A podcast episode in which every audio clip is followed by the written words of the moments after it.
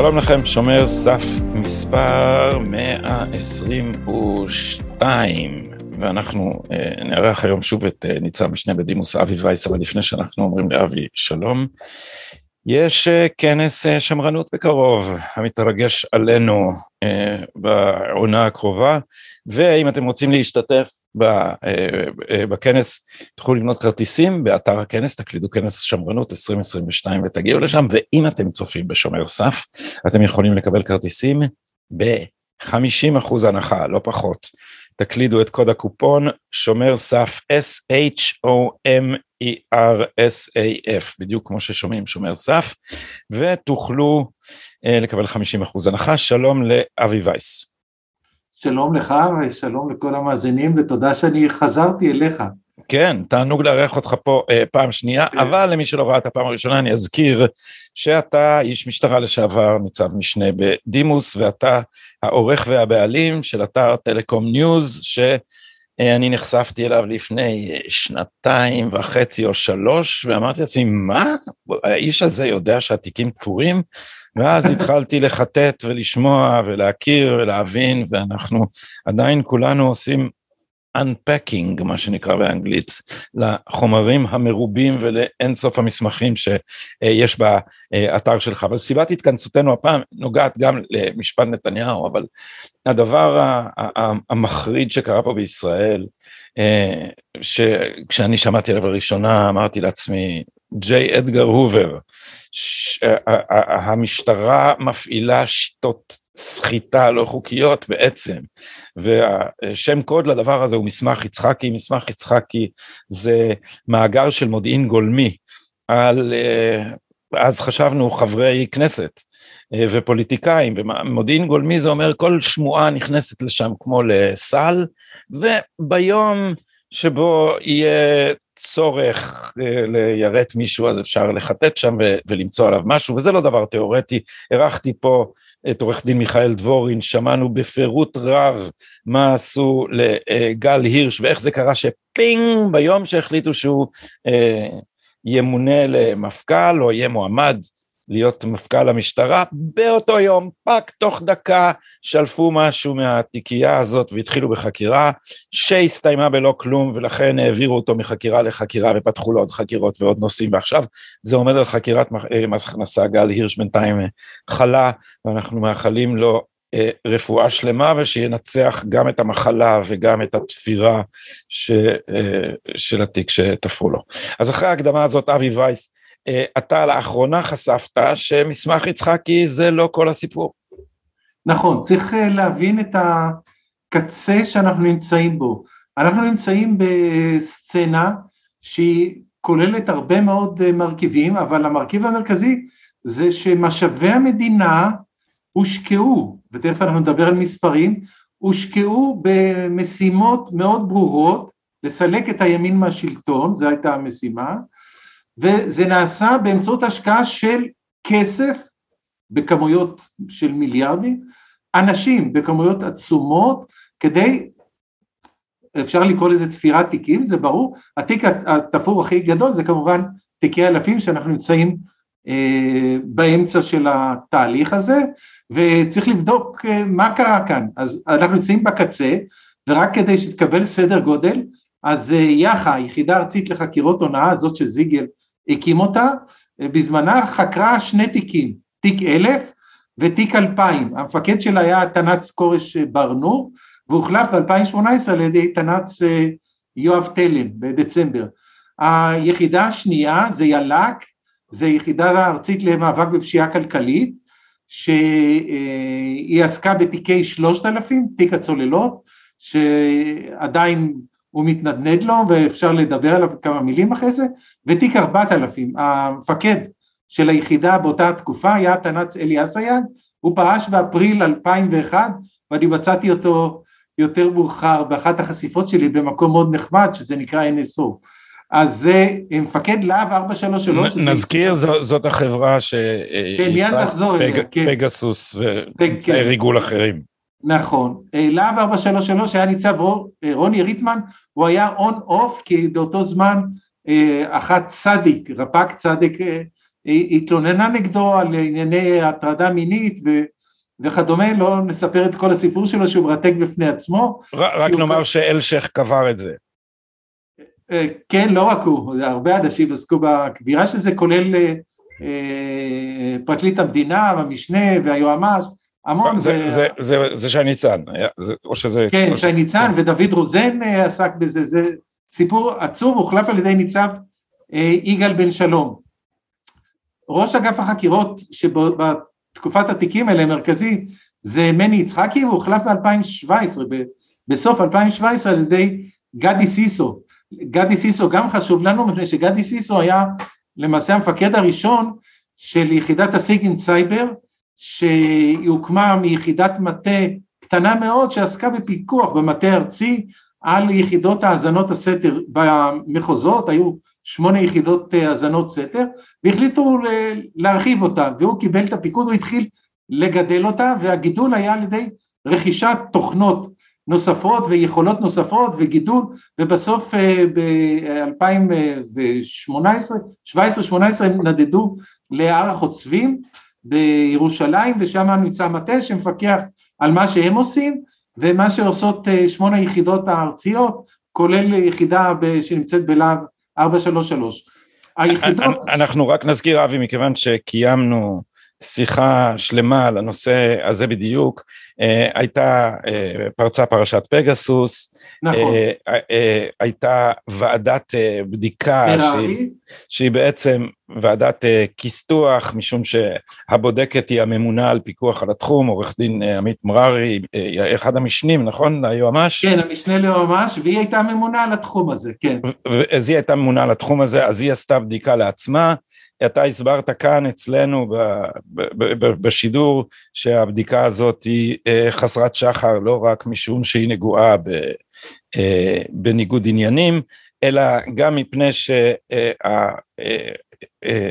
שעמית מוארי בעצמה, כל הגישה שלה לנושא היא דרך אנשי יחידת הסיגינט סייבר עצמם, ובעיתונות מאז רמסו את הדבר, הודיעו שזה כלום, התחקיר לא חשוב, הוא לא היה מבוסס, הכל טעות, מרחו אותנו מכל הכיוונים, כל שופרות הפרקליטות הידועים, all the usual suspects, מיד אמרו, הרגיעו את הדבר הזה, פשוט העיפו אותו מהתודעה הציבורית וסיפרו לנו שהיה רק מקרה אחד שבו השתמשו בתוכנה הזאת, אתה סיפרת לנו שיש להם עוד הרבה תוכנות, אה, כן. השתמשו בו אה, מקרה אחד שניסו ונכשלו, זה נדמה לי איריס אלוביץ', ומקרה אחד שהצליחו נכון. זה פילבר, אבל לא בחומר שהשתמשו בו. ואני, מאחר ששמעתי את הדברים ממך עוד קודם, אמרתי לעצמי, כן, שמונה שנים קיימת היחידה, 500 איש עובדים בה, ופעם אחת הם נכנסו לטלפון. כן, כל ה-500 נכון. איש הזה, זה מה שהם עשו במשך שמונה שנים, הם חיכו להיכנס לפילבר על משהו לא חשוב. נכון. כן, אז זה הערת ביניים לעניין יחידת הסיגינט סייבר, כן. נכון, עוד פרט מעניין, צירפו לצוות מררי שני אנשי שב"כ, שני ראשי אגפים, שבאופן מופלא, שני ראשי אגפים, כנראה שזה הם, ניגשו כמה שנים קודם לבני גנץ, וסיפרו לו שהאיראנים כביכול פרצו לו לטלפון והוציאו משם חומרים מביכים. באופן מופלא הם צצים לנו שוב פעם בוועדת מררי, וברור ששני ראשי האגפים האלה בשב"כ, יש להם מטרה אחת ברורה, שלא יגיעו לשב"כ. זאת אומרת, זו המטרה שהם הושתלו שם בוועדה הזאת. אז, אז, אז, אז אתה בעצם אומר שלכאורה, הבה נקפיד, הכל לכאורה, ברור. זה, זה, זאת אומרת, זה בכלל לא האיראנים? זה לא האיראנים פרצו לטלפון? הכל ש... לכאורה, כן. זאת אומרת, האיראנים זה הלבנה של פריצה לכאורה של גורמים ישראלים. לכאורה, לכאורה אתה צודק, כן. זה, זה, לכאורה אנחנו נגיד שלכאורה יכול להיות ש... יכול להיות שזה מה שקרה, אה, אבל אני עוד אוסיף כי, כי השיחה הקודמת איתך שהייתה, לא בצדק, כי היו לה, אה, היה לה מספר אדיר של, של האזנות, אה, זה, זה שבין השאר, הכלים האלה הם כלים של אה, לוחמה באויב, זאת אומרת גם של שב"כ, גם של 8200, גם של צה"ל, ו, ואת ה, אה, אה, ואכן האנשים שהביאו לעסוק בזה הם לא אנשי שיטור, ומה אחד הדברים שאמרת לי זה שהמפקדים של היחידה הזאת זה אנשי, אנשי מודיעין צבאי, זאת אומרת נכון. מפעילים פה יחידה בעצם צבאית, שהנומינלית, מי שעובד בה זה אנשי משטרה, אבל מי שמכוון אותה, מי שמפקד עליה זה אנשי אה, מודיעין, מפעילים יחידות שנועדו לאויב באופן לא חוקי, לא מוסדר בחוק הישראלי. כל היחידה הזאת היא יחידת צללים שלא, שאין לה הרשאות מטעם המחוקק להשתמש באמצעים האלה, והשתמשו בהם על ידי זה ש... רימו לכאורה את השופטים לכאורה ואת נכון. המחוקקים לכאורה. לא, לא, זה לא לכאורה. זה לא לכאורה. יש לנו את הסיפור של אה, נתן אשל, שכל הצווים בחוץ, אז רואים את זה לא לכאורה, רואים איך עבדו על השופטים. כן, לא, זה לא לכאורה. אבל במקרה של נתן אשל זה לא על ידי הפעלת תוכנות, נכון? במקרה של נתן אשל זה פשוט האזנות. כן, בייחוד שהפגסוס צץ לו ככה מירושלים וצנח לו לבית אה, רמת אביב נדמה לי הוא גר בתל אביב. אז הופעל גם על הטלפון שלו כן, אה, הפעלת תוכנה. הוא לא היחידי, זה הופעל על ידי אלפים, לא רק פגסוס, אני חוזר את הנקודה, זה אסור לטעות. יש לנו לפחות שש, שבע תוכנות, אם אתה רוצה שאני אמנה לך את השמות, זה לא יגיד לך כלום. אה, התוכנה הכי בסיסית ששנים עוסקים בה זה ורין, שהיום ויש גם נכנס הפרגון בשנה האחרונה, בשנה וחצי האחרונה. פרגון זה אהוד ברק? זה קשור לאהוד ברק? כן, הוא אחד מהבעלים. או, זה הכל קורה, the good old boys, החבר'ה כן. הוותיקים. נכון, יש, יש... אבל אתה אומר, אבי, בכזה ביטחון, אני כבר, אני רגיל שדבריך הם מבוססים, אני מניח שגם אלה מבוססים, אתה אומר, שהשתמשו במקרה של נתן אשל בתוכנה שלא מוסדר חוקית השימוש בה? נכון. אז הם. גם כן, כי הם טעו, הם משום מה זה נפלט להם, הצווים שם נפלטו, וכל הסודות נמצאות בצווים, כולל מי המקור שהביא לצווים המפוברקים האלה. רואים לפי הניסוח, מי פיברק.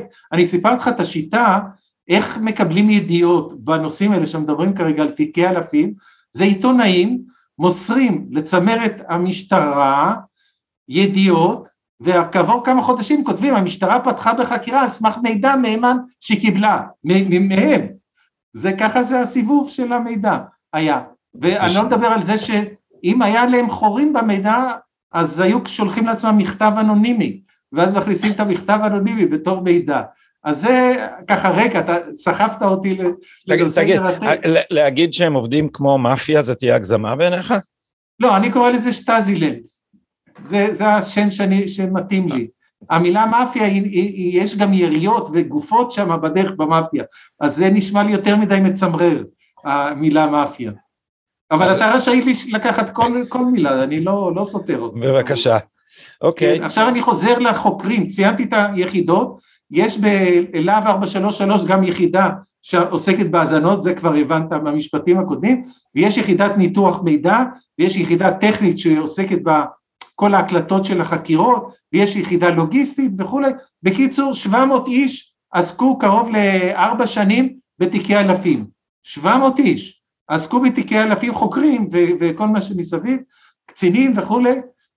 אני לא מדבר על הכסף, אני לא מדבר על הפרקליטים, עוד איזה 30 פרקליטים ועוד 50 ברשות ניירות ערך, זה לא ספרתי.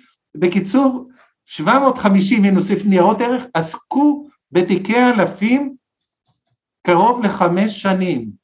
צריך להבין, אם 750 איש הללו, תכף אנחנו נגיע למודיעין, איזה מספרים מפלצתיים, היו מופנים, לדוגמה, מגזר ערבי. יש לנו השתוללות בנגב, בג... לא צריך לספר, כולם יודעים על מה אני מדבר. שאלו את אה, ניצב חכרוש, היה ממונה על המגזר הערבי, שאלו אותו, האם אי פעם, בכל השנים שאתה ממונה על המגזר הערבי, פעם אחת הופעל הכלים האלה, הופעלו למגזר ערבי? אומר לא, אף פעם, אף לא פעם אחת. זאת אומרת שהכלים שבו המשטרה קיבלה כסף מאיתנו, מהציבור, כדי להילחם לפשיעה, הוחלט שהם יילחמו בפשע אחד. לפשע הזה יש שם, משפחת נתניהו, זה שם הפשע. כל אז, הכלים. אז כל הכלים האלה לא שימשו לשום דבר אחר, 500 איש עובדים ביחידה הזאת, והם לא עסקו, הם לא הפעילו את אה, נשק הסייבר נגד אף אחד אחר. לא, הם אפילו נגד עבריינים כמובן, זה עובדים רגיל, אבל במגזר הערבי צריך להתמקד במגזר הערבי, השב"כ עוסק במגזר הערבי בנושא של מחבלים, אבל נושא של מישהו שמוכר נשק, מישהו שרוצח אה, אה, סכסוך כזה של עבריינים, סכסוך, כל מה שקורה שם, סכסוכים ביניהם לבין עצמם, או סתם יהודים נכנסים, או, או כל מיני התארגנויות כאלה שאנחנו רואים של יחידים, זה המשטרה צריכה לטפל, אז זה לא היה, כלום, לא היה שום דבר, כלום, נאדה. עכשיו אנחנו קוטפים את הפירות של ההזנחה הזאת. זה חוקרים, אמרתי קרוב ל-700 איש עסקו, קרוב לארבע שנים תעסקו במשפחת הפשע שנקראת נתניהו. זה כן. השקעה אחת. עכשיו אנחנו מגיעים לחבר שלנו. לחבר שלנו היה רעיון שהוא הציג את זה כבר לפני קרוב ל-15 שנה, והוא חזר על זה אגב אחרי שהוא פרש. החבר שלנו זה מני יצחקי. כן, כן. הוא חזר על זה, הוא התראיין, הופיע בפומבי, בגלוי, באוניברסיטת חיפה ב-2019 והציג את המחשבה הזאתי, והמחשבה הזאתי היא בוטאה יותר מאוחר, או באמצע, על ידי המפכ"ל, ואני חייב לקרוא לך את הדבר הזה, אני אעשה קפיצה שנייה, ואני אגיע לזה, זה פשוט מדהים, ואני חייב לקרוא את המילים. המפכ"ל אה, רב ניצב אלשיך הופיע בכנסת בוועדת הפנים והם ביקשו מוועדת הפנים לקבל שינוי בחוק דיני ראיות והשינוי הוא כזה שכל מה שנעשה בתחום המודיעין לא יגיע לסנגורים, הכל, לא יגיע לידי הסנגורים, לפי החקיקה דהיום הסנגורים אמורים אחרי הגשת כתב אישום לקבל את כל החומר החקירה כולל חומר המודיעין, אם רוצים להסתיר משהו מחומר המודיעין, אז שמים על זה צו חיסיון. מה זה צו חיסיון או תעודת חיסיון, זה המונח החוקי, זה שהשר חותם על תעודה שהפרט הזה יכול לפגוע במקורות, יכול לסכן חיי אדם, יכול לחשוף שיטות אה, מסווגות וכך הלאה. זה היה המצב החוקי עד לדיון הזה שהופיע בו אה, אלשיך. ומה אמר אלשיך, ואני מקריא מילה ממילה. מפכ"ל המשטרה, רב ניצב רוני אלשיך אמר, המשטרה צריכה לתת מרכז כובד למניעה. אם נעסוק רק באכיפה, לא נוכל להשפיע על הביטחון אכיפה. האישי ועל הביטחון ברשת. לדעתי מרכיב המניעה צריך להיות 80 אחוז. מניעה קשורה בחומרי חקירה ובמודיעין. הפסיקה הרחיבה את הגדרת חומר החקירה, זה מנטרל את יכולת החקירה ואיסוף המודיעין שלנו. עכשיו, אם הבנת מה שהוא אמר, הוא רוצה שהמשטרה שלנו תהיה שב"כ. שב"כ, 80 אחוז מהעבודה שלו זה מניעה, למה? אתה צריך להבין, אם מסיתים באיזה מסגד בג'נין, ויש שם התארגנות של תא, אתה צריך לתפוס אותם כבר בשלב שמדברים, נכון?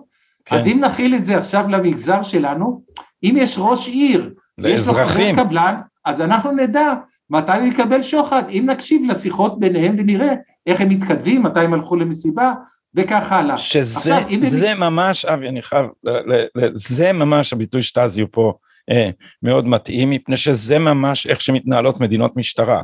המשטרה היא מעל החוק, היא חודרת לפרטיות שלך בלי צו, בלי סיבה, בלי שעשית עבירה, רק נכון. כדי שאנחנו, זה סין, אנחנו נאזין לכולם, ואם נתפוס אותך שאתה יש לך מחשבות רעות, אנחנו נדע ליירט אותך קודם. אני חייב להוסיף לזה שבדברים של מני יצחק ששמעתי בעקבותיך באוניברסיטת חיפה, הוא בעצם אמר בגלוי, אנחנו אה, בוד... אה, אה, מאזינים לפני, ואם יש צורך לפתוח בחקירה אז אנחנו פותחים בחקירה, אז הוא לא אמר מאזינים, אני לא מצטט אותו נכון, הוא, הוא, הוא, הוא אמר אנחנו אוספים מודיעין ואם יש צורך פותחים בחקירה או משהו כזה, בכל אופן סדר הדברים נכון. היה שאיסוף המודיעין קודם לחקירה, אתה מסתכל נכון. על זה, נכון. אתה אומר, מה, מה זאת אומרת, מה אתם אומרים? אתם אומרים שאתם בעצם מרגלים על, על, על, על, אה, אחרי אזרחים באופן בלתי חוקי, ב, בלא צו, בלא סיבה, בלא פשע, ובעצם מותר לכם להיכנס לכל אחד למעיים עם האמצעים החודרניים שלכם. נכון, והמפכ"ל אמר בגלוי, אנחנו רוצים 80 אחוז מניעה, זאת אומרת הוא רצה להפוך את המשטרה ש-80 אחוז מהכוח שלה יהיה כוח מודיעין. מה זה מודיעין? אתה עושה מניעה, אתה לומד. למשל, אתה יודע שלמשל, נניח לאבי וייס יש פילגש, נניח, ואז אם אבי וייס נופל לידיים שלי, אני משתמש בזה והופך אותו לעד מדינה. כן? מאוד פשוט, נכון? ודוגמה לא נשמעת לי לגמרי מקרית. נכון, זה ממש לא נשמע מקרית, שיש לנו עכשיו שני עדי מדינה שסחטו אותם בכל מיני סיפורים, ואנחנו את הסיפור של חפץ אנחנו כבר יודעים, את הסיפור של שלמה פילבר לא יודעים עדיין, אבל נדע, אז הדרך הזאת, אגב, השתמשו בכלים של סחיטה, זה, זה תבין, זה לא רק הכלי שאתה משתמש בכלי האזנה או חדירה, אתה משתמש בכלים אחרים, למשל בחפץ השתמשו למעשה בכל הכלים, זאת אומרת גם הפעילו עליו את העיכוב, הסמויה זה נקרא, שזה יחידה של uh, כמה, uh, כמעט 200 איש, סביב השעון עוקבת מה הוא עושה, אז כמובן מצלמת, מתעדת והכל, מקליטה. זה ידוע, זה, זה ידוע וגלוי. כן, זה, זה נחשף במשפט. כן, עכשיו... אבל אלה, אמצ... לו... אלה אמצעים, לפחות האמצעים, ההצדקה לגבי חפץ לא ברורה, אבל האמצעים... ההצדקה הוא חבר של ביבי, זה הצדקה כן, כן. מאוד ברורה. דרך אגב, אמר לי השופט דרורי פה בפודקאסט הזה, אה, אה, השופט אה, משה דרורי לשעבר נשיא המחוזי בירושלים, אמר, אני עד עכשיו לא מבין באיזה חשד חקרו את ניר חפץ. ובעצם הפעילו את כל הדברים האלה על מישהו שבעצמו אינו חשוד, לא, נכון. לא, על, לא על פי חשד, כן. זה, זה הביטוי הכי מזוקק של השטזילנד, ממש. אתה בונה תיק כדי להגיע למישהו אחר בסוף. זה, זה כל הסיפור שלו. הוא לא עבר שום עבירה. איזה עבירה הוא עבר? מה, שהיה חבר של נתניהו? מה? בגלל שהוא הגיש חשבוניות לא נכון? לא, לא ברור. מה, מה הסיפור שלו? שהוא הוציא הודעות לעיתונות לא מדויקות? כולם עושים את זה, זה אגב, לא משהו חדש. זה, מה, מה עשו? הוא היה סך הכל דובר, מה, איזה עבירה הוא עבר? הנקודה היא שהשתמשו עליו כל הכלים. דבר שני, הפעילו עליו מדובב, מדובב זה כלי שמפעילים רק בפשע חמור על עבריינים רציניים, אז הפעילו עליו מדובב, ואגב המדובב נכשל בזה וזה גם נחשף שהדובב נכשל, למה הוא נכשל? לא רק שלא הצליח להוציא ממנו דברים, הוא כתב, בדוחות שלו הוא כתב שחפץ מייבב, חפץ מחביא לחם ואוכל בסוליות שלו, זאת אומרת, הוא השתגע, זה היה צריך מהדוחות שלו מיד לשחרר אותו, כי זה מסוכן להחזיק אדם כזה. אז הדובב התהפך ונהיה בסוף כאילו לטובת ההגנה. זה, אז... אני מצטער שאני צוחק, זה מחריד, אבל זה, זה, זה קומי, זה, זה פשוט הומור שחור הדבר הזה. נכון, זה ממש, אבל זה, וכמובן עשו לו תרגילים עם המקורבת, עם אשתו, וכל מיני סיפורים, ו, ובדרך החלפת העורך דין, הפעילו עליו את כל השיטות הלא חוקיות והמודיעינית שאפשרי לה, לעשות במקרה שלו. אז אנחנו רואים כאן איך התוצאה של התהליך שמיד ניגע בו. אז אני חוזר, התהליך, הרעיון הראשון היה של אה, ידידנו, שדיברנו עליו, וזה הוביל לכך שהוא הגיע לתפקיד של ראש אגף החקירות, המשימה הראשונה שהוא עשה, הוא לקח אה, ארבע, אה, סליחה, שתי קצינות, קצינות מחקר שהיו כפופות למישהו אחר, שמיד אנחנו נגיע למישהו אחר הזה, שהוא התקומם ובסוף הוא שילם על זה בקריירה שלו. ג' נ'. איך? ג' נ'. כן, כן, ברור. טוב, נגיע מיד. באיזה דרגה היה מני יצחקי כשהוא עשה את הדברים האלה? ניצב. ניצב, אה זה כבר אה, קצרוב מאוד לצמרת. והמפכ"ל היה דנינו, זה לא קרה אצל אלשיר, זה היה אצל דנינו. אני רוצה להזכיר שגם דנינו היה מעורב עם צדיק, ולא חשוב כרגע כל הסיפור הזה, זה מעניין, אה, אה, סיפור ככה צדדי מעניין. הוא הטיל עליהם להקים מאגר, ועכשיו אני רוצה ככה לסבר את האוזן מה זה מאגר, למשטרה בגדול יש המון מאגרים, ובתקופה וה... שכבר לפניו התחיל להיות תהליך שהתעצם והגיע לשיאו עם ה... זה נקרא fusion center, זה מרכז מאגר מידע מודיעיני שבו שואבים את כל מאגרי המידע האחרים שיש למשטרה, תיקים פליליים, מאגר אה, נושאי נשק, יציאות וכניסות לישראל, אתה יודע שהכל ממוחשב וזה נמצא במשטרה, מאגר רכב, אתה יודע שיש גם עין הנץ, זה מאגר מידע מאוד מעניין, יש מצלמות בכבישים, הם מצלמים אותך, יש אתה נוסע, אז הם מצלמים אותך, אז יודעים. לפי המספר מי אתה, עכשיו המאגר הזה ישתכלל, גם רואים מי נוהג ברכב, אפשר עם זיהוי פנים, זאת אומרת אם נסעת עם הפילגש, מיד מזהים מתי נסעת, איפה ומה, אז זה מאגר עין הנץ, אז גם כן נמצא שם, ומאגרים רגילים שיש אה, טביעות כרטיסי אשראי למשל? לא, כרטיסי אשראי זה בנקים, זה מוגן, זה לא כאן. הם לא יכולים להיכנס, הם לא יכולים לקחת את זה בלי צו. אה, הפגסוס יכול להוציא את זה בקלות, אה, מה... אם אתה הכנסת כן. את הכרטיס... איזה עוד מאגרים. סתם, זה נורא מעניין בכל שיטות המעקב שלהם. לא, אתה יכול להגיע ל... ל... לכרטיס אשראי שלך דרך הסמארטפון שלך, אם אתה הכנסת את הסיסמה ואת המספר בסמארטפון או במחשב. כן, אם נכנסים עם פגסוס יכולים להוציא את כל הסיסמאות שלו. כן, אפשר להוציא את הכל, כן, זה ברור. אפשר גם להוציא לאחור וגם אפשר להיכנס דרכך למישהו אחר.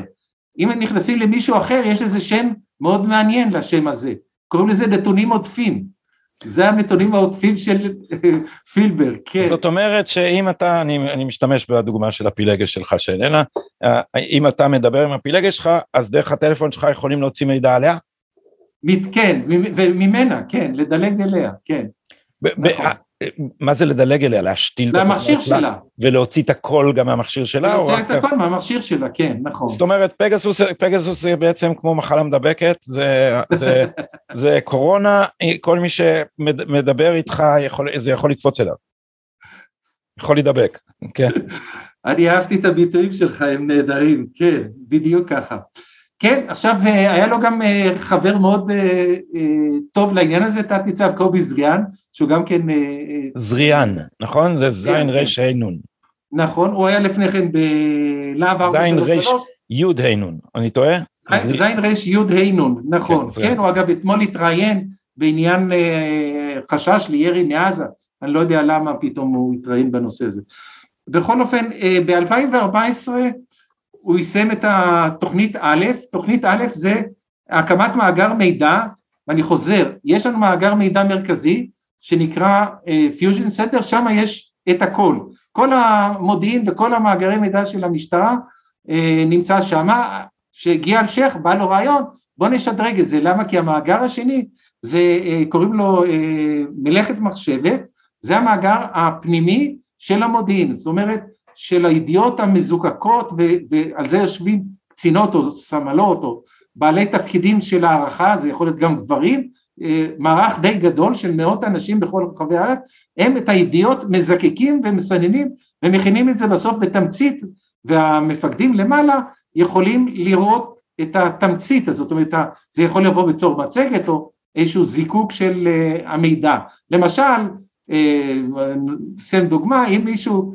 סתם עיתונאי נותן מידע, סוריאנו עוקב אחרי החוקרים של uh, uh, נתניהו, נתניהו. וכולי וכולי, ונתניהו שלח אותם, כן? אז זה מידע שמופיע שם בתור תמצית. וככה אה. הגיע השקר של רוני אלשיך בטלוויזיה, נכון? שהוא אמר ש... בוודאי, כן, בוודאי. אז, אז זה הגיע מאיזה, מאיזה עיתונאי ש... ש... כן, זה הגיע מעיתונאי ונכנס למערכת מלאכת מחשבת, זה שם המערכת. זה עיתונאי שהוא מודיע ידוע, או שאנחנו לא יודעים מי העיתונאי? תראה, אני נמצא כאן במצב שאני 25 שנה עוסק בנושאים מאוד רגישים ועד היום לא תבעו אותי דיבה, אז אני אשתדל לשמור על העניין הזה גם הפעם. בסדר. אם תרצה בארבע עיניים אני אספר לך. זה הקטע של אה, מלאכת מחשבת. אבל זה, זה, המערכת הזאת, המלאכת מחשבת הזאת, זה מידע גולמי? זה מה שנקרא מידע זה גולמי? מידע גולמי עם ניתוחים מעליו. מעליו יושבים קציני, קצינות הערכה, ב-8200 קוראים לזה אה, קצין בינה רשתית, זה השם של זה, גייסו אגב הרבה מ-8200 ומהשב"כ, שהם עוסקים, הם- אתה לוקח את המידע המזוקק, זאת אומרת הגולמי, סליחה, מזקק אותו ומביא אותו לרמות כדי לקבל אבל, אבל. אני רוצה להסביר, כי אני עצמי לא, לא מכיר את, ה, את ה, שיטות העבודה האלה מבפנים, לזקק זה לא אומר לוודא, נכון? זה לא, לא, כי, לא, לוודא זה משהו אחר, תכף נגיע לוודא. כי, אנחנו- כי, אני רוצה, כי אני רוצה להדגיש פה באוזני צופינו מה החומרה האיומה של הדבר הזה. המידע שנקרא מודיעין גולמי הוא כל דבר. נכון. כל דבר ששכן אמר, שמועה הייתה, מישהו חשד, ההוא חלם, וגרוע מזה, אה, מכתבים אנונימיים. זאת אומרת, נכון. לתוך מידע גולמי נכנס, אם מישהו רוצה ברעתכם, הוא כותב מכתב אה, אה, אנונימי לזה, ואומר, אה, גדי טאוב אה, בלילה פורץ למכוניות וגונב את הרדיו שלהם, אוקיי? נכון. אז המידע הזה, אין, לא, בלי שום סימוכים נוספים, המידע נכון. הזה נכנס למאגר ועכשיו הוא שם. נכון, בדיוק ככה. הבנת את זה בדיוק ככה. טוב, והם אה, היו צריכות להקים אה, מערכת, והם כמובן הבינו שזה לא, אם יקראו להם לחקירה, אני מניח שהם ישפכו את האמת, אבל כרגע זה מוסתר, מערכת שמכסה חברי כנסת ושרים, נכנסו קרוב ל-60 איש לרשימה הזאת. זה הדבר שנקרא מסמך יצחקי. זה נכון. זה שקראנו לו מסמך יצחקי. אבל אחרי שהדבר הזה נחשף, למה לא קרה כלום? לא, אני רוצה להשלים, כי יש כן. פרטים שלא נחשפו. אה, למרבה הבושה, אחד המככבים ברשימה הזאת היה השר הממונה, גלעד ארדן. זה ממש אה, מביך, נכון? שהשר הממונה היה ברשימה שלהם. שהוא לא ידע מה מתרחש. אבל זה ברור, מוסיף... אבל זה כל מי שקרא אי פעם על ג'יי אדגר הובר, אה, כן. יודע שהדבר הראשון שעושים האנשים האלה זה אוספים מידע על הממונה עליהם, כיוון שאז הממונה עליהם לא יכול לגעת בהם. כן, זה, נכון. זה, זה הרעיון, וזה, אפשר לקרוא לזה, לפחות על פי, אה, על פי מנדלבליט, אפשר לקרוא לזה שיטת ניצן, נכון? זה, נכון, שזה, כן. מנדלבליט הוא מעל ניצן, ועל פי מנדלבליט, ניצן מחזיק אותו בגרון. זאת אומרת, אתה הממונה עליי רק בתיאוריה, ועכשיו אתה בעצם נכון. הופך לבובה שלי. עכשיו אני אוסיף עוד, מי היה הכי... עם חומרים שם, חלק מהחומרים, אגב, אני אשם כי יחד עם אומץ הגשנו בזמנו תלונות, היה משה כחלון. אז צריך להבין שיש אנשים שמקבלים אתרוג בעניין הזה, משה כחלון אחד מהם, בני גנץ גם כן, וגם יועז הנדל, גם הוא קיבל אתרוג. מה זאת אומרת. קיבל אתרוג? יש איזה, זה נוהל? זה הוראה? לא, זה תהליך. למשל, אבל במקרה של כחלון, אומץ ואני הגשנו תלונה ליועץ המשפטי לממשלה על סריה של עשרות עבירות עם תיעוד מפה עד הודעה חדשה, מה החליט היועץ המשפטי לממשלה? יש התיישנות, זאת אומרת לקחו עבירות פשע שזה עשר שנים, עשו התיישנות חודש, למה לקח חודש עד שביררו, אמרו יש התיישנות על הכל וסגרו את הכל. עכשיו הוא יודע... זה, זה, זה על כחלון? על כחלון, כן, אספר לך סיפור אמיתי מהחיים. בבקשה. הכל מתועד, אני, אה, אם תרצה אני אשלח לך את המאמר עם כל, עם כל השתלשלות הסיפור שלו. אז ברגע שאתה מאתרג בן אדם והוא יודע שהוא קיבל אתרוג, האתרוג הזה לנצח, אגב עם, עם אה, יועז הנדל היה אתרוג הכי מגוחך בעולם, דינה זילבר הוציאה לו מסמך אתרוג, היא כתבה אין לו ניגודי עניינים בשום, בשום דבר, ככה היא הוציאה לו. פשוט זה לא יתואר. אתה לא תאמין, אבל יש לי את המסמך, אתה תמות מצחוק, ככה מאתרגים בן אדם. אז uh, צריך להבין שהמאגר הזה היה לשני, לשני מטרות, אחת לדפוק את מי שצריך, ואכן לא מעט, חבר כנסת ביטן למשל סבל מזה, זה לא, לא סוד, ויש כאלה שמאתרגים אותם. מה היתרון באתרוג? לא יהיה שום חקיקה שתפריע לפרימדונות ולפרימדונים, בג"צים וכולי, אתה יכול לדבר מפה עוד הודעה חדשה על רפורמות וכדומה, אבל מי שמאותרג לא, יצ... לא יצביע בכנסת. לדבר כזה, אז אתה יכול לדבר עד מחר, כמה שצריך לשנות את מערכת המשפט, זה דיבורים בעלמא, כי יש אנשים מאותרגים, זה הכל. אז, רגע, רגע, בוא, בוא נ, נעשה את זה צעד צעד. מי שמאותרג יודע שהוא מאותרג? בוודאי, כי הוא מקבל מסמך. ואז הוא מבין שהאתרוג הזה הוא בתוקף כל עוד הוא אה, מתנהג יפה.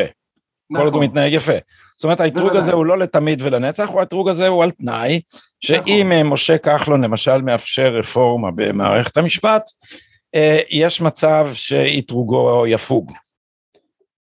לא צריך להגיד את זה, אנשים פיקחים, כולם אנשים אה, שעברו לפחות אה, תיכון. אז, לא אז, אז בוא נגיד, מבחינת, מבחינת הניהול הטקטי של הדבר הזה, החומר על המאותרג הוא לא נמחק מהמאגר. לא, מה פתאום, זה לנצח, ברגע שזה נכנס זה לנצח, זה כמו גוגל, זה נשאר לנצח, זה, הוא יודע שזה לנצח. אז זאת אומרת, לא. אה, אם על כחלון יש, אני צריך להגיד לכאורה אבי, אם על כחלון יש עבירות לכאורה. כן, כן, הכל לכאורה, ודאי. הכל לכאורה. אז אם על כחלון יש לכאורה מידע על עבירות, הוא קיבל פטור התיישנות, ההתיישנות יכולה להתיישן ולפוג. ואז פתאום הדברים שיש, שאתה תיעדת למשל, יכולים לקפוץ ולנשוך אותו.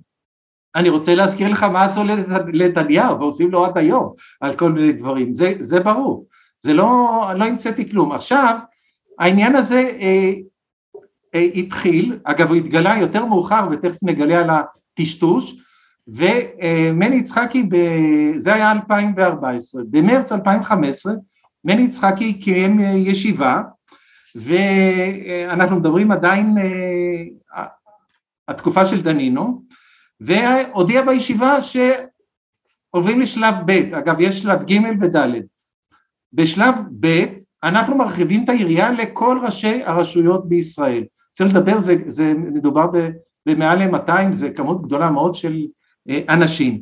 שעכשיו האנשים האלה הם הופכים לקורבנות ריגול בעצם, עכשיו האנשים האלה אנחנו עושים עליהם ניטור. כן, מה זה כולל הניטור הזה? מה בדיוק עושים עליהם. והיו כמה אנשים בישיבה, אגב ישיבה שאין לה רישומים בכתב, יש רק עדויות מאלה שהשתתפו, למה? כי היו כאלה שהתנגדו לזה. ואחד המתנגדים, וזה גם אה, גרם לפיצוץ, אז זה אנחנו יודעים, זה גיא ניר. גיא ניר. הייתה גם עוד מתנגדת, זה סנ"צ סימה ימין שקיבלה נצ"ם לאחר, היא נפטרה, אני, התפרצה אצלה מחלה, נדמה לי שסיפרתי את זה בפעם הקודמת, את הסיפור שלה, וכמובן גיא ניר, גיא ניר סולק אה, מיד שהגיע המפכ"ל, כי זה, הוא חשב שהוא יפנה למפכ"ל ויגיד לו, תשמע, בני יצחקי עושה דברים לא חוקיים, אז הוא חשב שאלשיך יצטרף אליו, אז הוא קיבל את, את הבעיטה כמובן החוצה, אז הוא יכול להעיד מה שהיה עד אה, לאותו זמן. אני, אז... רוצה, אני רוצה רק להפנות את אה, צופינו ומאזיננו לשומר סף אה, מספר 113 עם עורך דין מיכאל דבורין שייצג את תנ"צ גיא ניר ומגולל את כל הפרשה בשיחה פה. אני גם לא ציינתי את המספר של השיחה הקודמת שלי ושלך אבי, אז ב... זה, זה שומר סף 111 אם אתם רוצים לברר אה, איך הוקמה אה, יחידת הסיגינט סייבר ולמה, איך, איך, איך הגענו עד הלום ומה נכון, אז עכשיו אנחנו נקבר. שלב ב', שלב ב' זה ראשי ערים ורשויות, זה כל סוגי הרשויות כמובן. זאת אומרת זה הרחבה של מסמך יצחקי. לנו... נכון, זה הרחבה של כן. מסמך יצחקי. מתי וזה, זה קורה? זה קורה, הישיבה הייתה במרץ 2015, באפריל 2015, וזה מגיע המסמך שאני אה, פירטתי, ומי שירצה אני רק אה, אציג אותו כאן, זה המסמך, זה מסמך מקורי, סימנתי עליו את הדברים הבולטים, ואם מישהו יראה כאן למעלה, יש רשימת המשתתפים, אני מחקתי את המשתתפים היותר זוטרים, כי אין צורך ל... זה, היה, זה יהיה מטושטש מכדי לראות, אז בוא תקרא לנו את האנשים החשובים. ש... כן, לא, אז, אז כמובן זה, זה ניצב יצחקי שהוא הניע את העניין, וכמובן אה, האחרים, מי שניהל את הישיבה הספציפית הזאתי שהייתה בלוד, בחדר ישיבות, היו בה קרוב ל-40 איש, זה נצ"מ אמיר בן טובים, והוא ניהל את הישיבה אה, אה, ב- לפי ההוראה הקודמת שציינתי שיצחקי, והיו בה יחידות, כל היחידות המודיעין של המשטרה שהשתתפו בזה, כל ראשי הלשכות, כל ראשי האגפים, כל ראשי היחידות בילוש, כל ראשי הסמויה וכך הלאה וכך הלאה, והם הציגו את הפרויקט, והפרויקט הזה היה הקמת מאגר מידע נוסף, השני, גם כן כחלק ממלאכת מחשבת, וזה יכלול כל ראשי הערים, והדבר הכי מעניין שראשי ערים יסווגו לפי השיוך הפוליטי שלהם. אגב, זו שאלה מאוד מעניינת, למה כבר בזה, בשלב האפס, צריך לסווג את ראשי הערים לפי השיוך הפוליטי. אנשים לא שאלו את השאלה הזאת, זה מזכיר לי שאני למדתי בטכניון, אז אמרו, מה זה מהנדס בוגר טכניון לעומת אחרים? אם למהנדס בטכניון יגידו לו, תכנן צינור דם מחיפה לאילת, אז הוא יגיד שרטוט, צינור דם מחיפה לאילת, אבל לא ישאל מאיפה הדם, אז ככה זה פה, למה שיוך פוליטי?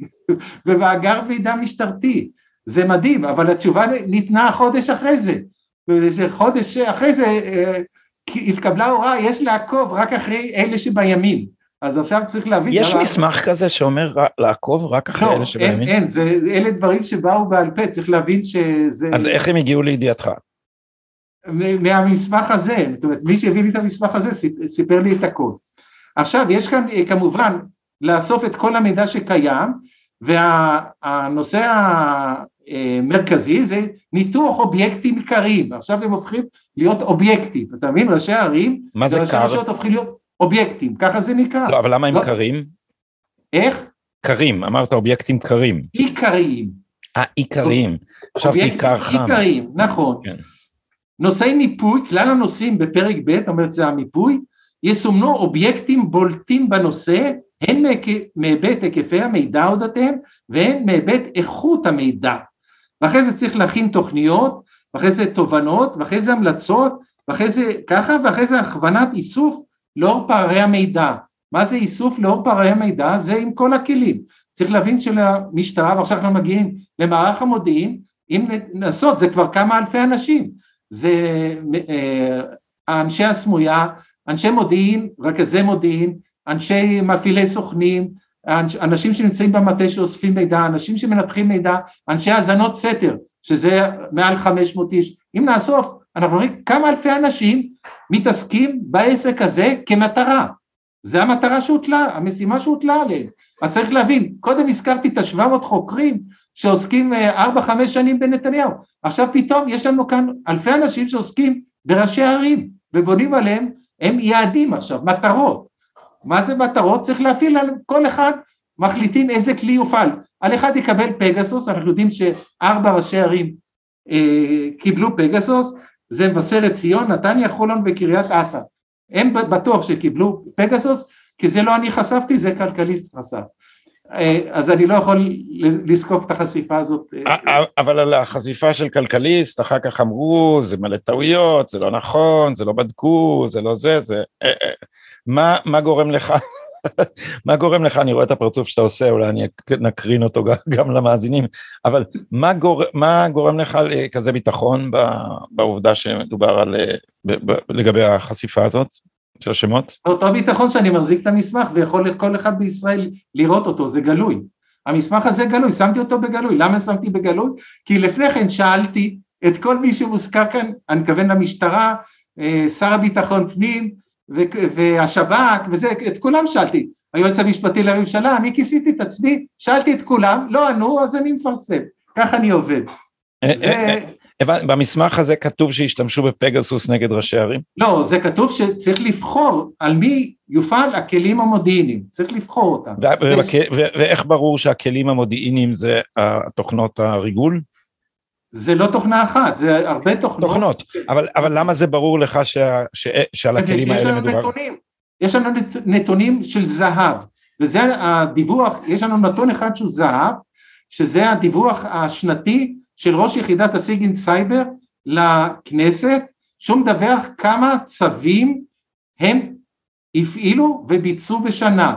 בשנים שאנחנו מדברים עליו, חקירות נתניהו, זה עלה ל-3,800 בשנה. ואיך, ואיך אנחנו יודעים אבל שזה לא האזנות רגילות אלא חדירה? לא אז חדירה. יש לפי נושאים, יש חלוקה לפי נושאים, אז אתה רואה צווארון לבן וכדומה, אתה מבין את זה.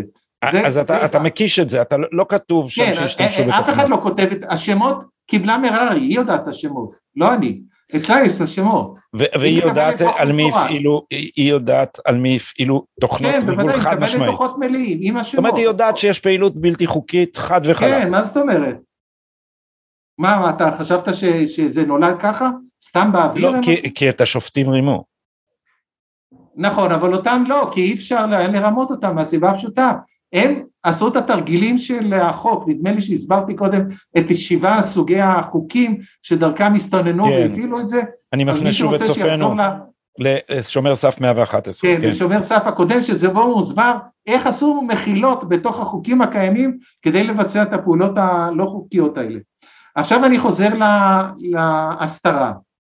מה שקרה, אה, אה, יש כמה שטוענים שהם היו הראשונים לגלות את אה, יצחקי, אבל בוא נגיד שאני אתן את הכבוד לראשון שזה היה רביד דרוקר ב-2016, הוא פרסם את הפעם ראשונה שיש דבר כזה, מסמכי יצחקי, אני מדבר כרגע מסמכי יצחקי הראשון, הראשון רק על אה, חברי כנסת ושרים, והיה אז רעש גדול מאוד, התוצאה שהייתה, היה דיון בכנסת, היו שני דיונים ליתר אה, אה, ככה דיוק, אחד היה גיא ניר בנפרד, שהוא שפך המון חומר, מי שרוצה יראה את הסרטון, והיה דיון שני שהופיע בו אלשיך ומני יצחקי, וגם רז נזרי, העורך דין רז נזרי, משנה ליועמ"ש, שהוא גם נתן גיבוי לשקר שמכרו לוועדה.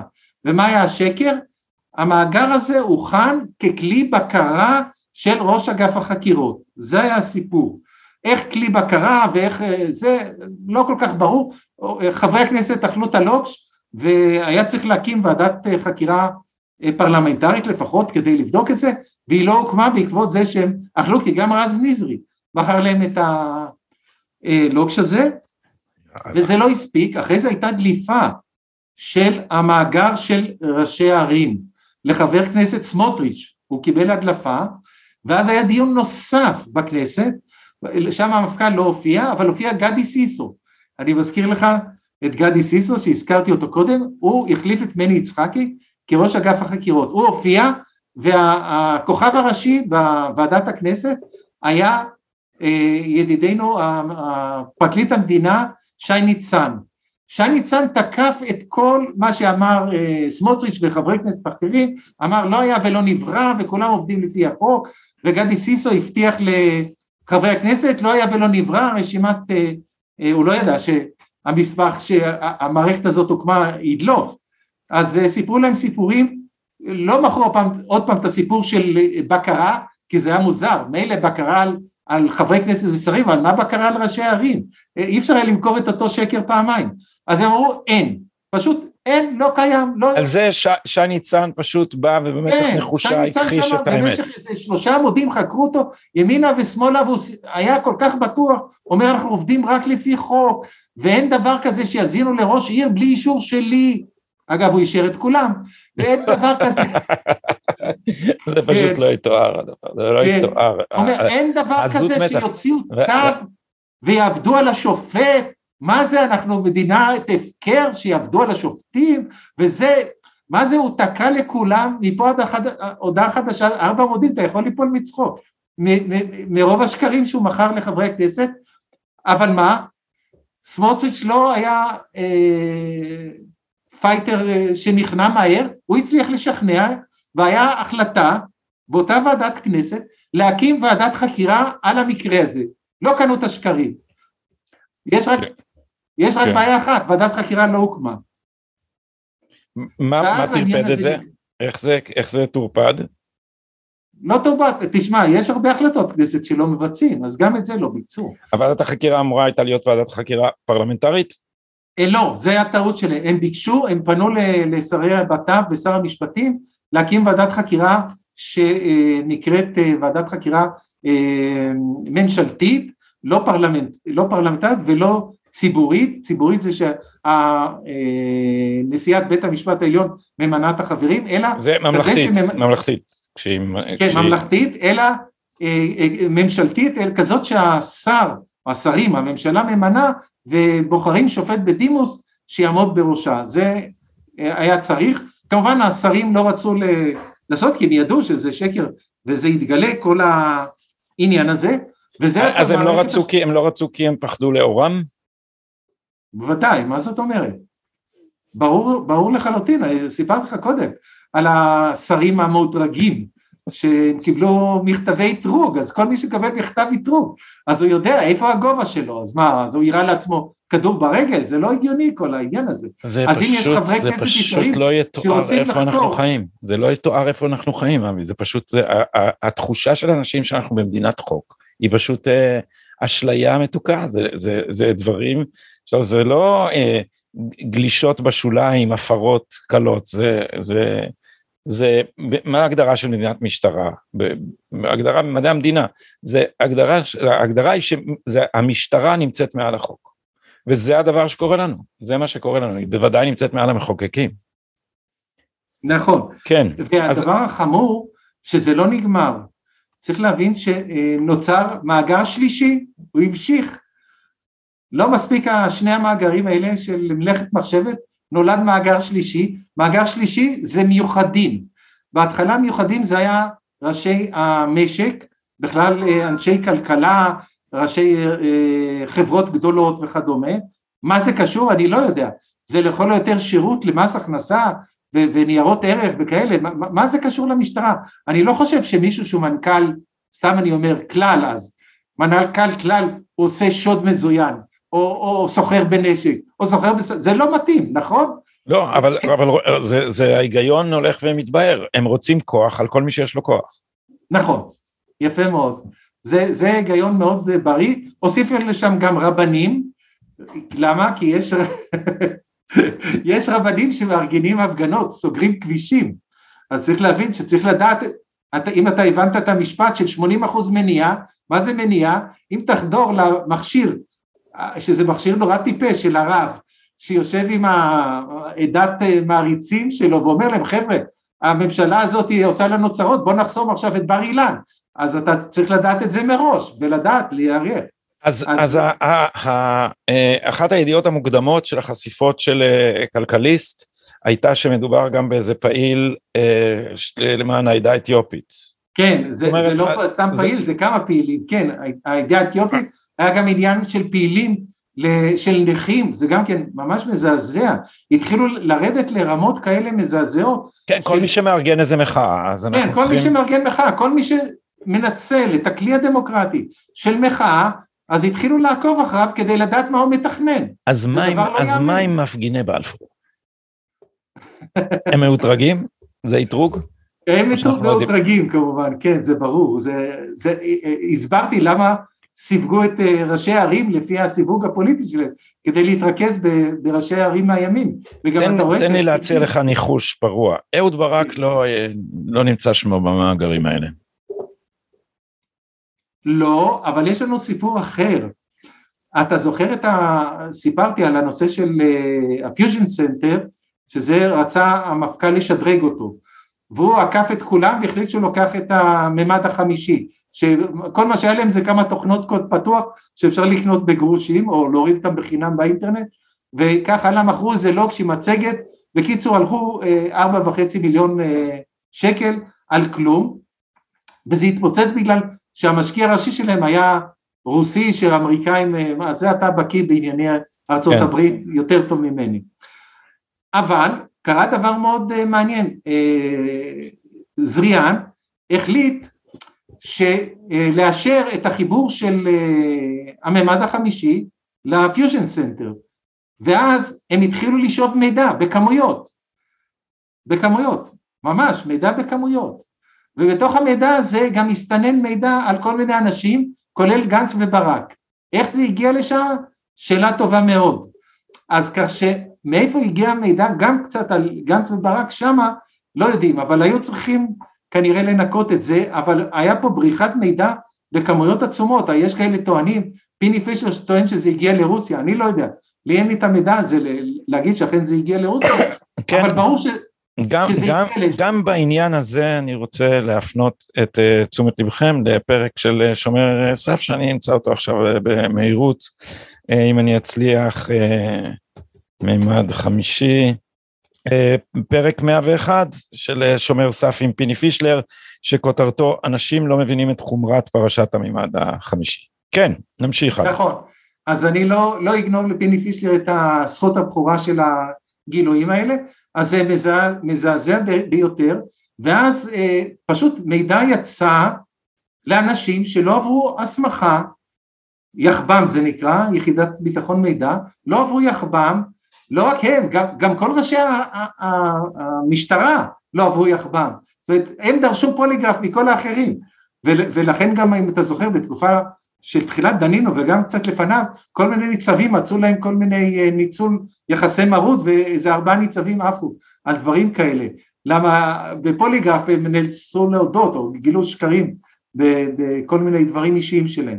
אז עכשיו אבי אבל תגיד המסמך מסמך יצחקי החשיפה הראשונה אה, אמרת שזה רביב דרוקר זה היה בערוץ 10 אנחנו מדברים על יוני 2016 נכון, נכון? כן. אז, נכון.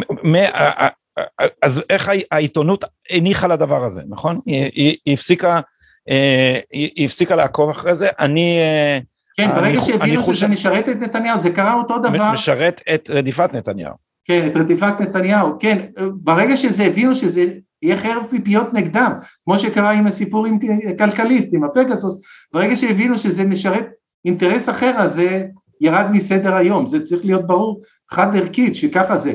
האנשים הם רגישים לפרטיות שלהם, לזכויות האזרח, לכל החוקים האלה על הגנת הפרטיות, הם נורא טובים כל עוד זה נוגע לשמאל. אם זה נוגע לימין אין חוקים כאלה, אז ככה זה עובד. אז זה המציאות שאנחנו נמצאים. רגע, עוד לא סיימתי עם המפגינים. ואז התחילה בעיה, וזה סיפור שפורסם חלקו, לא הרבה, אבל טוענים שבעקבות הגילוי הזה התחיל קצת מתח בין, אה, בין יצחקי לאלשיך. למה? כי אלשיך בא, קודם כל, הרעיונות האלה מצאו חן בעיניו והוא רצה לעשות מהם יותר גדולים וגם עשה שת"פ עם השב"כ ולא הגיע על כל הנושא הזה והוא אה, רצה להעצים את זה אבל הוא פחד מכך שמני יצחקי יותר מדי עצמאי ואז אה, מני יצחקי ככה אומר את השמועה אמר לו תשמע אם עכשיו אתה הורס לי את המפעל אז תדע לך אתה הורס לי אני באמצע בניית תיק על נתניהו. אז ההוא שכבר באותו זמן אה, היה בתהליכי טרנספורמציה אישיים נגד נתניהו, אני רוצה להזכיר לך שהוא נכנס, הייתה הבטחה של נתניהו שיהיה מפכ"ל ואחרי זה ראש שב"כ, אבל מהר מאוד התברר שהוא לא יכול היה להבטיח את זה נתניהו, והוא חזר בו והתגלו חילוקי דעות והוא לקח גם אה, עוזרים מאוד מוזרים מה, מהצד שמאל, אם אתה זוכר את אה, חורה, לא חושב יועצים, כרגע, יועצים לענייני תדמית. כן, כל מיני יועצים וזה, כן, ו- ומינה דוברת מוזרה, לא, שהיא... בקיצור, שואל... היותר פשוט, אני אגיד, את, אני אגיד את זה בצורה בוטה, התקשורת נתנה לאלשך את הטיפול הידוע, אה, כמו שעשו למנדלבליט, אה, השמאל וה, והתקשורת ואנשים שרדפו אחריו בסופרמרקטים וזה, עד שאישרו אותו, ומרגע שאישרו אותו הוא נהיה גיבור אה, עולמי וערכים במבחן וראיונות מלטפים וכדומה, זה פשוט אנשים מאוד מאוד רגישים לזה שיקטשו את שמם הטוב בציבור, מכל כל, כל אדם כך, וזה נכון. הטיפול שהתקשורת עושה, היא קוטשת את שמך הטוב בפומבי, נכון. עד שאתה מתחיל לשרת את המטרות שהאליטה, תשלובת פרקליטות עיתונות רוצה לשרת. נכון, עכשיו קרה דבר מאוד מעניין, שכמובן זה כבר פורסם, לא על ידי, שאלשיך קיים ישיבה עם כל החוכמולוגים האלה שהזכרתי קודם, אלה גם שהקימו את המאגרים הקודמים, והם דנו האם אה, משפחת נתניהו זה משפחת פשע, והם החליטו שיש להם כל הסממנים של משפחת פשע, אה, כמו אברג'יל או כאלה, ואז אפשר להפעיל את כל הכלים עליהם. עכשיו צריך להבין שזה לא היה משהו אה, ככה אה, יוצא דופן, זאת אומרת הם כבר קודם היו מקיימים ישיבות אה, לפחות אחת לשבוע מני יצחקי וגם אחריו גדי סיסו היה מגיע לשי ניצן ואומר לו תשמע יש לנו ידיעות על גדי טל ואבי וייס והם ממזרים גדולים והם מתכננים שוד. ככה נניח. אז בואו אנחנו נפעיל את הפגסוס עליהם או את זה או את זה את זה מה אתה אומר? אז הוא אומר כן וזה נגמר. עכשיו אם זה מישהו בכיר אז ניצן היה גם הולך למנדלבליט הוא היה מאשר לו. אנחנו לא יודעים אם שי ניצן תיעד את המהלך הזה אבל במשטרה יש תיעוד זאת אומרת ביום שיחליטו לחקור, הכל מתועד, זאת אומרת זה לא שאלשיך ככה קיבל החלטה ולא לא העביר את זה הלאה, זה עבר בצורה מסודרת, הייתה אצלו ישיבה, יכולים להשמיד אנשים, את הראיות האלה ארי? הוא לא יכול להשמיד אותם, זה לא בידיים שלו, זה אה, בתוך המערכת מלאכת מחשבת, אני אחזר, הכל הדיונים האלה הם, הם הכל מתועדים, זה מתעדים את, ה, את ההחלטות אחד על השני ויש ישיבות ויש פרוטוקולים ויש אנשים, זה, כדי להשמיד את זה אתה צריך להמון אנשים לעשות, וגם אם אתה מוחק חלק, נשאר עקבות, אני רוצה להזכיר לך שבדוח מררי כתוב שניסו השמדות, היו השמדות, כן, לא איכשהו זה עבר, התקשורת לא התעניינה. כן, נכון, היו, ניסו להשמיד. היה שם לא... הערת אגב על, אה, על, על, על אה, מידע שנמחק במשטרה, בלי שום, נכון, כן. בלי שום אה, אה, אינדיקציה שזה משהו לא בסדר, היה שם איזה מין הערה יבשה כזאת שזה מידע שנמחק נכון, צריך להבין שהמערכות של המשטרה מגובות ויש אה, DRP, זה, זה דאטה, לא חשוב המילה המקצועית, יש מערכות כפולות מגוברות ועם לוגים וכדומה, זה מאוד קשה, אתה צריך המון אנשים במערכות המחשב, למה איש מחשוב ואיש סייבר שצריך להגן על הסייבר מפני כל מחיקה והתקפה וכדומה במשטרה, למה איש כזה, אפילו נניח שהמפכ"ל מתקשר אליו ואומר לו תמחוק מכאן עד כאן, למה הוא יסכים לזה? אני לא, לא חושב שזה גם הגיוני שמישהו יסכים, אני לא חושב שמישהו שיסתכן, לסכן את החיים האישיים והמקצועיים שלו כדי לעשות דבר כזה, זה לא נראה לי סביר. אתה יכול למחוק אם זה במחשב האישי שלך, אם בלפטופ האישי שלך, אבל לא במחשבי המודיעין של המשטרה, זה בלתי אפשרי למחוק אותם. אני, אבי, אני אז לא רגע, יש לנו עוד שלב ד' להגיע אליו, כי אני רוצה עוד לשאול אותך, אה, אה, אני רוצה לשאול אותך שאלת סיום על ההקשר של כן. פילבר ועל המקורות שלך. אני לא, כן. לא מבקש שתחשוף אותם, רק שתגיד, תאמר לנו איזה מילה על מידת מהימנותם, אבל אבל אני פשוט סופר את השלבים, אז היינו, ב, היינו ביצחקי. כן, אני רק רוצה להשלים. רגע, רגע, מסמך יצחקי. מאוד מעניין. רגע, אבי, שנייה, אני פשוט לעשות לקוראים שלנו ריקאפ. אה, היה מסמך יצחקי, אחרי זה הורחב מאגר על אה, ראשי ערים, ואז מאגר על אה, אנשים מעניינים. איך קראת נכון. לזה? כן, המאגר אנשים מעניינים, ציינתי כמה סיווגים, ראשי תאגידים כלכליים, רבנים שמפריעים למשטרה, מפגינים מכל מיני, זה התחיל להידרדר, אמרתי לך, עד הפגנות של נכים, הפגנות של אתיופים, זה, זה נהיה ממש הזוי, וזה זרם לכל מיני אנשים שבמקרה עדיף לי, לי, לאסוף עליהם חומר, אנחנו ראינו כאן אה, את אה, בבא, את טרנר ואת פלמור, אגב, אמי פלמור לא נתנה את הסמארטפון שלו, שלה לבדיקה, זה גם כן סיפור מאוד מעניין של ה... כן, כי אתה אומר, באיזה, כאילו, באיזה, אה, מה, מה הנאמנות שלה? האם היא תרצה לרדת פה לחקר האמת, או האם היא רוצה להגן על המערכת, או, או, צריך, זה, זה או. צריך להגיד, צריך להגיד, או שאולי מדובר בטעות. אנחנו לא יודעים. אתה יודע אם המעקב אחרי אמי פלמור, אם, אם השתמשו בזה, או, ש, או שזה רק השערות? לא. לא יודע. לכאורה לא, סליחה, לא. לכאורה לא. רגע, לא מה, זה לא השערות, או זה... זה לא השערות, זה ודאות, כן. זה תראה, ודאות זה... לכאורה.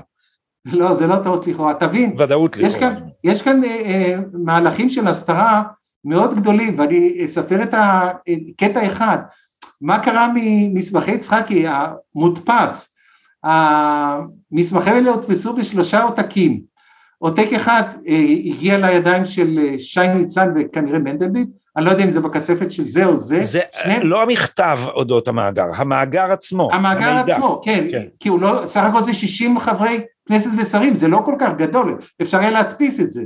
אה, אה, בנושא של ראשי ערים זה כבר, אי אפשר להדפיס את זה, זה כמויות מידע שצריך אה, משאית בשביל להוביל את הנייר הזה. אבל במקרה של, שלהם אז אפשר היה להדפיס את זה, זה היה מודפס, אז היה עותק אחד שהלך והגיע לאושי ניצן, כנראה בכספת הזאת של ההקלטות של מנדלבליט, העתק שני בכספת של המפכ"ל והעתק שלישי נעלם. זה הדבר הכי מעניין, שהעתק שלישי נעלם, כנראה מישהו שומר את זה ליום סגריר, זה הסיפור של העותק השלישי. צריך להבין שכל המאגרים האלה... מישהו עושה אפי נווה. אה, טוב, אפי נווה הוא הבחור מאוד פיקח, ככה הוא, הוא הצליח לאתרג לא מעט אנשים, כן, זה ברור. את עצמו, הוא הצליח, הוא הצליח בכל אופן לחלץ את עצמו על ידי uh, זה שהוא עשה להם חתיכת הקש בגג. נכון, כן, בהחלט, זה, זה בהחלט אה, מהלך מאוד מעניין של אנשים שמחזיקים בחומרים שאסור להם להחזיק אותם, אבל אה, משתמשים בהם לפי הצורך שהם רואים להגן על עצמם, ואני אין לי שום טענות עליו. יש לי טענות למה נתנו להדס שטייף לבצע עבירות, איך אתרגו אותה בלי חוק. אז שי ניצן אתרג אותה. כן, טוב, זה... אין חוק, אבי, אה, אין חוק אה, אה, למי שהאליטה הזאת חפצת בעיקרה. גם אה, זה, הדס שטייף זו דוגמה מצוינת כי עיתונאים מסוימים אתה, אתה, אתה לא רואה שהעיתונים המשמשים דוברים לפרקליטות באמת יואשמו במשהו אם יעשו עבירה. אלא אם כן הפרקליטות חושבת שהם דיספוזיבל ושזה, ושזה קל, אבל במקרה של הדס שטייף הייתה פה רדיפה אחרי אפי נווה, ולפתוח בהליכים נגד הדס שטייף מסכן את הרדיפה אחרי אפי נווה, אז נתון לפטור. נכון. עכשיו גם, אה, אני אגיע לסוף התהליך, הפרסום של אה, כלכליסט הוביל לכך שהחליט אה, היועץ המשפטי היוצא מנדלבליט לעצור את הכלים החודרניים והמפכ"ל כל פעם, כל יומיים או שבוע מתחיל, פגעו בנו, אנחנו מבקשים להחזיר את הכלים, וזה אגב היועצת המשפטית הנוכחית, כמה שהיא אה, חלק מהקליקה, אז אה, היא לא שחררה את השימוש בכלים, כי היא הבינה שיש פה אה, בעיה חמורה מאוד, אז זה קודם כל יאמר לזכותה, שזה נעצר, זה דבר אחד. דבר שני, זה ש... אה, נעצר כל השימוש בכלי הסייבר. כל השימוש בכלים האלה נעצרו, נכון. צריך להבין שזה לא רק השימוש במשטרה, זה גם בשימוש במסופים של השב"כ שהמשטרה השתמשה. ואת כל הכלים האלה נעצרו, וזה כמובן אה, כרגע במוקפא. נקודה שנייה זה שהחומר הוא קיים, זאת אומרת, למרות המחשבה שאנשים יכולים להשמיד את החומרים האלה, זה, זה לפי דעתי לא נכון. החומרים קיימים, רק חקירה אין. ברגע שתהיה חקירה, אז כמובן אה, יגלו את הכל, ואין ספק שיגלו את הכל, אין, אין, אין יכולת להשמיד, זה כמויות חומר כל כך גדולות, שזה צריך להבין שזה נאסף בשנים האלה. אנחנו מדברים שהתחלנו עם 2012, 13, 13 הכניסו את המכרז, אה, פטור ממכרז לפגסוס, ואחרי זה אה, פטורים לתוכנות נוספות וכולי, בניית היחידה, גידול וכולי, אנחנו מדברים מאז ועד היום, אנחנו נמצאים כמעט תשע שנים, צריך להבין כמה החומר נאסף על ידי... לא, לא, אבי, לא, הם חדרו רק לפלאפון של פילבר. כן, אלפי אנשים שעוסקים בזה, כמה חומר הם אספו, זה, זה כמויות עצומות. אה, אה, בוא, בוא, בוא נאמר מילה על מה זה שלב ד', שעוד חסר לנו, כדי כן, שאנחנו זמננו אוזל. זה המצב הנוכחי שהקפיאו את המערכת, זה נכנס המפכ"ל הנוכחי, וכרגע זה אה, מוקפא, וזה לא נעשה בזה שימוש, זה חלק מההוראה וחלק מהמצב, זה לא אומר... מה עושים 500 איש עכשיו בהר חוצבים? אה, מאזינים לעבריינים, מה שהיו צריכים להאזין קודם. כן, זה, זה הצורך הזה אבל לא גם נעלה. זה לא הוסדר, זה עדיין, גם זה לא, לא הוסדר. לא, הנושא של האזנה רגילה לעבריינים מוסדר היטב בחוק. על ידי כלי סייבר?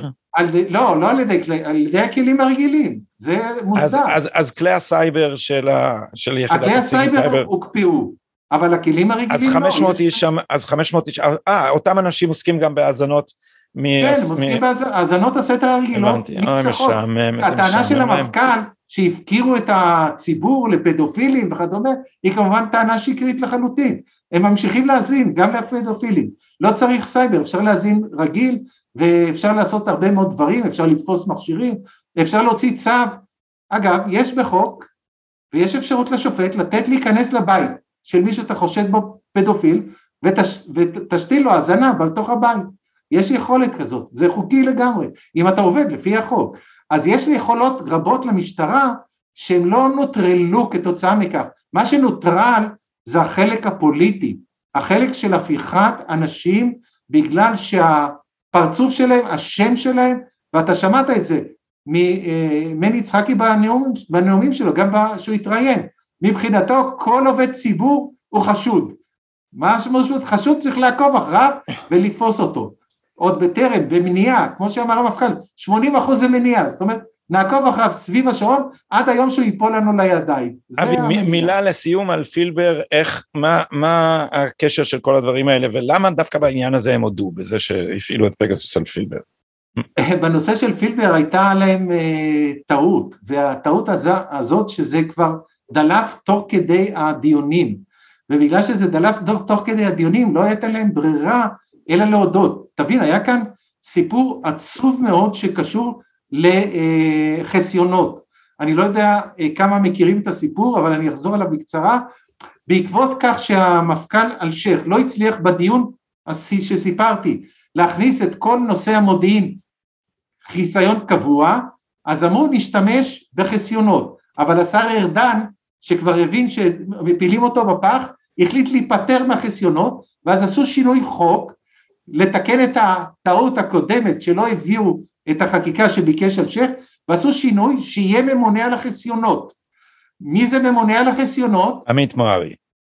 לא, לא, לא, לא, לא, זה, מה פתאום, זה בחור שיושב לו בהר אדר, בחור שהוא היה במקרה כפוף לרוני אלשיך, רק במקרה, שום קשר לרוני אלשיך, אבל הוא היה כפוף לו כמה שנים ברוני אלשיך, והבחור הזה... אה, כפוף לו בעבר או עדיין כפוף לו? לא, לא, אז, כשהוא היה בשב"כ. הבנתי. ואוהד הלוי, זה שמו אגב, חותם מעל בין שמונה לתשע אלף חסיונות כאלה לשנה. שמונה, תשע אלף חסיונות. עכשיו תבין כמה האזנות כאלה צריך לכסות. תבין שזה, שזה מפלצת. שמונה, תשע אלף מסמכים של חסיונות הוא חותם בשנה. קיבל עד עכשיו שני מיליון שקל. מ-2019 שהחוק נכנס, 2018 סליחה שהחוק נכנס לתוקפו, היה תקופת ניסיון מסוימת, נכנס החוק לתוקפו, מאז עד היום קיבל שני מיליון שקל. יש לו הוצאה אחת, ההוצאה מאוד כבדה, הוא צריך לקנות עט, כי הדיון נגמר במשך הזמן על החתימות. זה, עכשיו, זה, התקציב של ה, זה התקציב של היחידה, זה לא הכסף שהוא מקבל לכיסו. מה זאת אומרת? רק לכיסו, איזה, איזה כיס? זה הכיס הפרט... זה העסק שלו. זה המס... אה, הבנתי, זה, זה, זאת אומרת, זה מתנהל בכלל מחוץ ל... אה, זה outsourcing בבית פרטי בהר אדר, outsource בבית הפרטי שלו, שם מגיעים כל החבר'ה האלה של ליד בן ארי ותירוש וכולם, מכל המחוזות, וזה באים אליו, ככה עומדים בדלת, בוא תחתום חותם והולכים, ככה זה, ככה מסתירים את כל התהליכים האלה, בחסיונות. עכשיו, קרה פשלה בדיון, ושאל השופט, נדמה לי שזה השופטת, הנשיאה, שאלה את, את ליאת בן ארי או יהודית תירוש, אחת מהשתיים, תגידו, את החומרים העודפים האלה שהוציאו על פילבר, הוצאתם צו חיסיון, האם מישהו ראה את זה? אז אמרו לא אף אחד, גם זה שחתם על החיסיון לא ראה? אז אמרו לו לא, מיד שזה, שקיבלתי את הפרוטוקול שאמרו שהממונה על החיסיון, אוהד הלוי, לא ראה, זאת אומרת הוא אפילו חתם על חיסיון, ומה כתוב בחיסיון הזה? זה נוסח קבוע, כתוב בחיסיון שהחיסיון הזה יכול לסכן חיי אדם. איזה חיי אדם? זה סך הכל סיפור של uh, כתבות מפלגות בוואלה מול הטבות רגולטוריות, איזה סיכון חיי אדם, אני לא מבין. סעיף שני, זה יסכן את הנכונות של האזרחים לשתף פעולה עם המשטרה. זה טוב, בתור בדיחה זה טוב, העניין הזה. וסיפור שלישי, זה יחשוף שיטות ואמצעים, זאת אומרת אף אחד לא קרא בכלכליסט מה זה פגסוס, אז לא יודעים על מה זה, אז זה יחשוף, אז זה הוא חתם, אז מיד הגשתי תלונה גם לשר לביטחון פנים, גם ליועמ"ש, אני מבקש לחקור איך הוא חתם על חסיונות בלי לקרוא אותם וקבע שזה חסוי וקיבל לזה עוד שני מיליון שקל במשך השנים האלה בלי שהוא ראה על מה הוא חותם. וככה השופטים קונים, חושבים שזה באמת חסוי וכל התהליך הזה שסיפרתי כרגע שבנו על זה מאגרים על מאגרים, הכל חסוי, למה?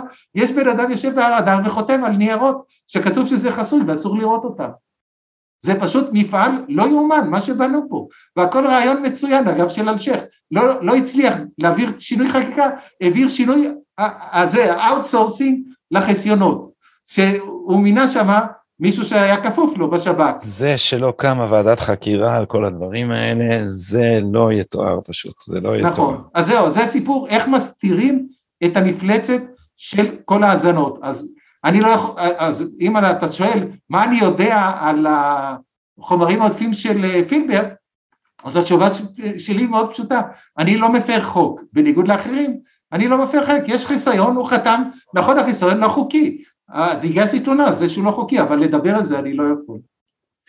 הבנתי.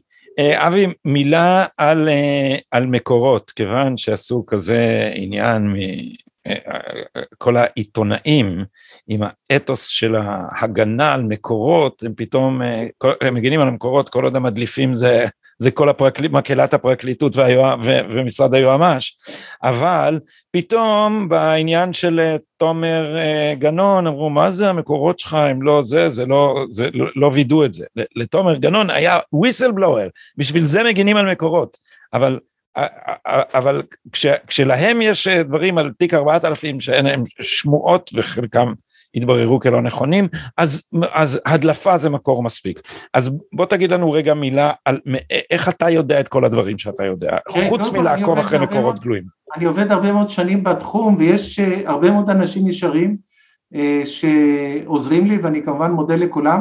אגב, בין האנשים הישרים יש גם כאלה שאני פרסמתי את שמם כי הם הסכימו ואני מפרסם את אה, שמם ואחד מהם היה קצין רב פקד ביח"א שסיפרתי את הסיפור, אני לא יודע אם אתה מכיר אותו, עם פואד בן אליעזר, סיפור מסריח ביותר שמגיע עד אה, גברת מררי, שהיא עשתה את הטיוח של הפאשלה הנוראית הזאת, זה קשור לסגלוביץ', אני לא אפרט את כל הסיפור כי זה עכשיו שעה, סיפור זה... מאוד מעניין, והבחור הזה, משה אלעד, שמו רב פקד משה אלעד, לא פחד, הוא מסר לי את הסיפור ואמר אני מוכן לעמוד עם שמי ותמונתי, ושמתי את שמו ותמונתו, והוא אגב התראיין והופיע בערוץ 14 נדמה לי, בכמה מקומות, והתראיין תחת שמו, אז יש כאלה שמוכנים לדבר.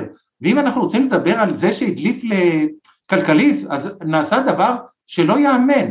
בריאיון של נלי בן עמי לרוני אלשיך, הוא שאל אותו, תגיד לי, אתה יודע מי המדליף של כלכליסט? אז הוא אומר לו כן, אז הוא אומר לו, זה מישהו מהכחולים? אומר לו כן, מי? אומר בכיר מהכחולים. זאת אומרת, כחולים זה אנשי משטרה. זאת אומרת, הוא אמר, בכיר יוצא, יוצא היחידה הזאת. זאת אומרת, הוא, הוא מכר שהמקור של כלכלי זה קצין בכיר יוצא היחידה הזאת. זאת אומרת, הוא כבר סיכן את חייו של אותו אדם שהדליף לכלכליסט. זה דבר שלא ייאמן שהוא עשה את זה בשידור חי. תוכל לראות את זה בערוץ שזה שודר, אני חתכתי את הקטע הזה, זה פשוט אני נחרדתי איך אה, חושפים. יש מקרים שאנשים חושפים בעצמם את היותם אה, מי המדליף ומי המקור, זה מקרה מאוד מפורסם, זה סגל, שהוא פרסם שחמש שיחות התגלו במסגרת ההאזנות לשלמה פילבר, אז בשבוע מסוים היה לו חמש שיחות עם עמית סגל, חמש שיחות בשבוע לעמית סגל, אז עכשיו מבינים, הוא מכר גם את המקור שלו. אני חושב שזה דבר נוראי שעיתונאי מוכר ככה את המקור שלו בטלוויזיה בצורה כזאת גלויה. אז אני לא, לא מוכן לעבוד בסטנדרטים האלה, אני עובד בסטנדרטים עיתונאיים, אני מגן על המקורות שלי, אני לא, לא, לא אתן שום סיכוי שמישהו תיפול שערה משערות רוחו. אני נמצא בחזית, אני מופיע, אני מופיע עם פנים גלויות, ההיסטוריה שלי גלויה, כולם מכירים את ה... מה שאני כותב, זה הכל אני שם על השולחן. יש לכם בעיות, תבואו אליי בטענות. בינתיים אמרתי לך, אני שומר 25 שנה בלי תביעות. אבי וייס, אני מאוד מודה לך על השיחה הזאת, ובוא כבר נקבע לנו לעשות uh, עוד uh, שיחות על הפרשות המסתעפות מפה, uh, פעם בזמן מה או כשנעשה uh, רלוונטי. תודה רבה לך על זמנך. תודה, שמחתי להופיע אצלך, היה תענוג. בהחלט.